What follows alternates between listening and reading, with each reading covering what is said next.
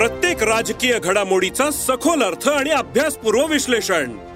उलगडणार राजकीय इतिहास ते वर्तमानाचे भविष्य. ऐकायला विसरू नका. राजकारण पॉडकास्ट दर शुक्रवारी सकाळी अकरा वाजता सरकार नामाच्या युट्यूब चॅनेलवर आणि भारतातील सगळ्या पॉडकास्ट स्ट्रीमिंग प्लॅटफॉर्म्सवर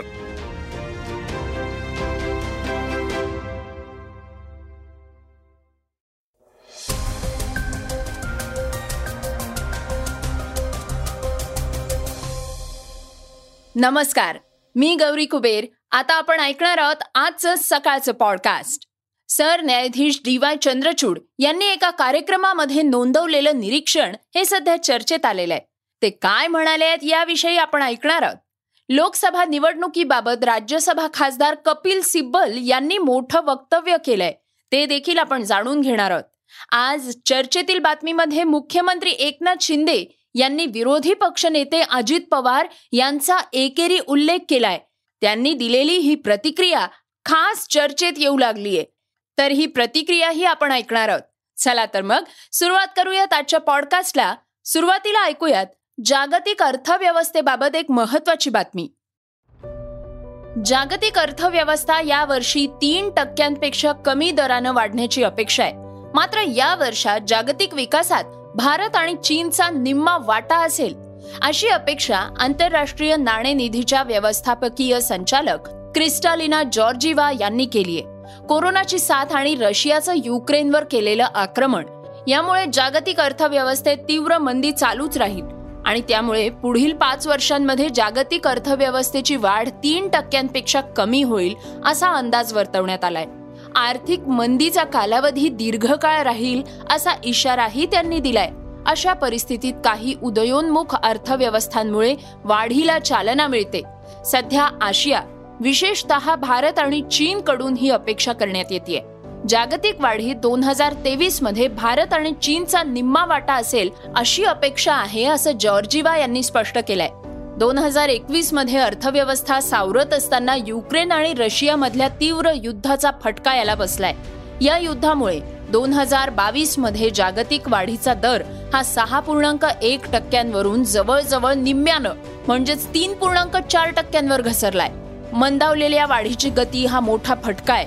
त्यामुळे गरीब देशांना विकासाची गती गाठणं कठीण होणार आहे. आणि त्यामुळे गरिबी आणि उपासमार आणखीही वाढू शकते. असंही जॉर्जिवा यांनी नमूद केलंय. जगभरातल्या मध्यवर्ती बँका महागाईवर नियंत्रण ठेवण्यासाठी व्याज दर वाढवत आहेत त्यामुळे सुमारे नव्वद टक्के प्रगत अर्थव्यवस्थांचा विकास दर यावर्षी घसरण्याचा अंदाज आहे असंही जॉर्जिवा म्हणाले आहेत. सर्वोच्च न्यायालयाबाबत एक महत्वाची बातमी आता ऐकूयात. न्यायाधीश हे सामाजिक असले पाहिजेत. ते समाजाशी जोडलं जाणं महत्वाचं आहे. जेव्हा असं घडतं तेव्हा त्यांनी दिलेले निर्णय हे अधिक अर्थपूर्ण असतात असं सरन्यायाधीश डी वाय चंद्रचूड यांनी म्हटलंय. जेव्हा कायद्यात तत्वांचा वापर केला जात नाही तेव्हा निर्णयांमध्ये ते स्पष्ट दिसून येतं. सरन्यायाधीश म्हणाले आहेत की आम्ही सर्व न्यायाधीश आणि वकील या देशातल्या सामान्य नागरिकांसारखे आहोत. संविधान आपल्या सर्वांना योग्य मार्ग दाखवतं. स्वातंत्र्य समता यांच्यासारख्या मुद्द्यांवर राज्य घटनेत केलेल्या तरतुदी आपल्या देशाला बांधून ठेवतात. सरन्यायाधीश पुढे म्हणाले आहेत की आणीबाणीच्या काळ्या काळातही गुवाहाटी उच्च न्यायालयानं ज्या प्रकारचं काम केलंय ते कौतुकास्पद होतं. हा एक काळ असा होता ज्यात कठोर न्यायाधीशांनाही खडतर परिस्थितीला सामोरे जावं लागलं होतं. पण कायदा जिवंत ठेवण्यासाठी त्यांनी कोणतीही तडजोड केली नाही. गुवाहाटी उच्च न्यायालयाच्या प्लॅटिनम जुबली समारंभात बोलताना सरन्यायाधीशांनी त्या क्षणाची आठवण करून दिली जेव्हा राष्ट्रपती द्रौपदी मुर्मू यांनी गेल्या संविधान दिनाच्या निमित्तानं न्यायव्यवस्थेला एक मार्ग दाखवला होता. समाजातल्या अत्यंत दुर्बल घटकांना न्याय देण्यास आमचं प्राधान्य असायला हवं असं राष्ट्रपती म्हणाले होते पण तसं होत नाही. त्यांचं म्हणणं ऐकून घेतल्यानंतर आम्हाला मार्ग दिसला आणि या दिशेनं बरंच काम झाल्याचं सर न्यायाधीशांनी यावेळी नमूद केलंय. कपिल सिब्बल यांनी केलेल्या एका मोठ्या वक्तव्याविषयी आता आपण थोडं जाणून घेऊयात. लोकसभा निवडणुकीबाबत राज्यसभा खासदार कपिल सिब्बल यांनी मोठं वक्तव्य केलंय. भाजपच्या विरोधात पुढल्या निवडणुका जिंकण्यासाठी काँग्रेसनं इतर राजकीय पक्षांसोबत आघाडी केली पाहिजे असं कपिल सिब्बल म्हणाले आहेत. दोन हजार चोवीसच्या सार्वत्रिक निवडणुकीत भाजपचा सामना करण्यासाठी मजबूत आघाडी असायला हवी जी भाजपचा सामना करू शकेल. आणि ही मजबूत आघाडी करण्यासाठी सर्व विरोधी पक्षांनी एकमेकांच्या विचारसरणीवर टीका करताना संवेदनशील राहावं लागेल. तसंच भाजपच्या नेतृत्वाखालच्या केंद्र सरकारला विरोध करणाऱ्या सर्व राजकीय पक्षांसाठी एका समान व्यासपीठाचा शोध घेण्याचं आवाहन देखील कपिल सिब्बल यांनी केलंय. सिब्बल म्हणाले आहेत की हे व्यासपीठ इन्साफ की सिपाही वेबसाईटही असू शकतं.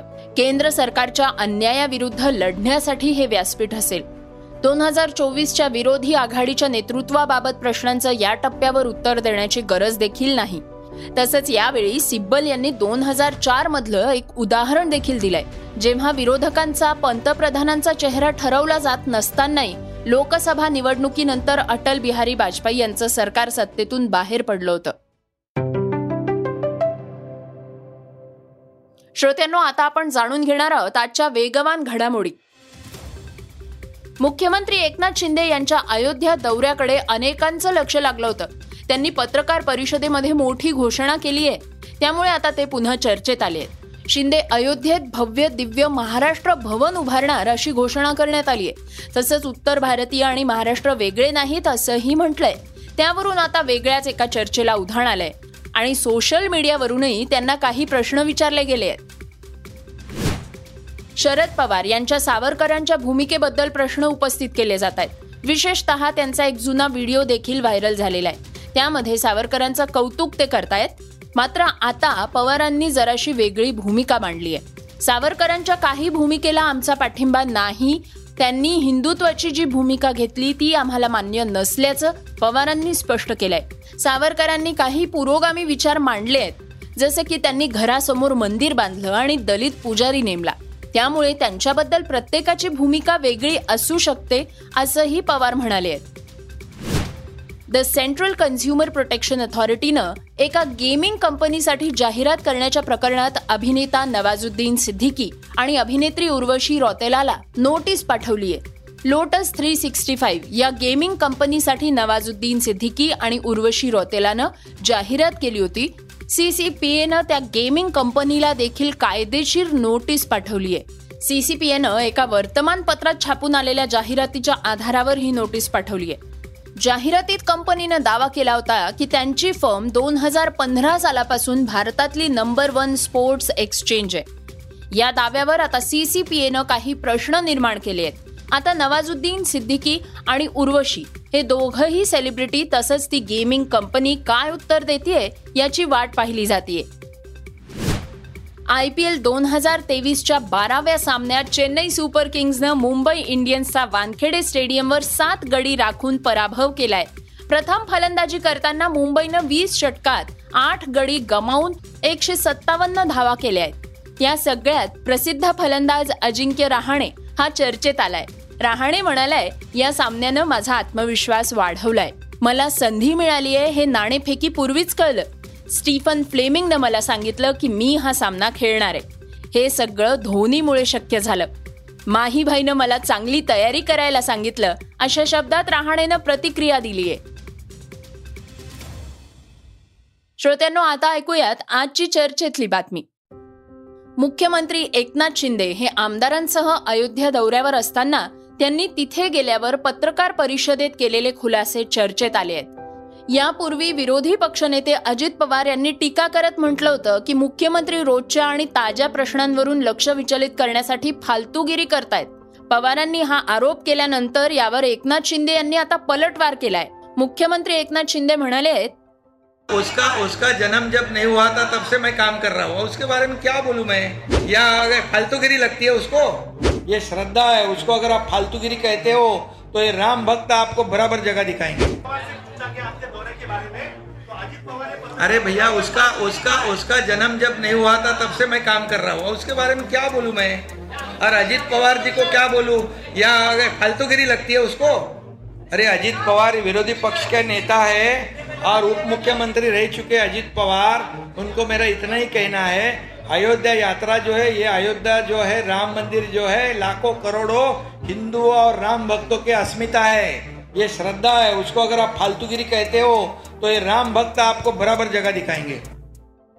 प्रत्येकाला तीर्थक्षेत्राला जाण्याचा अधिकार आहे. मुख्यमंत्री अयोध्येच्या रामाच्या दर्शनासाठी गेले.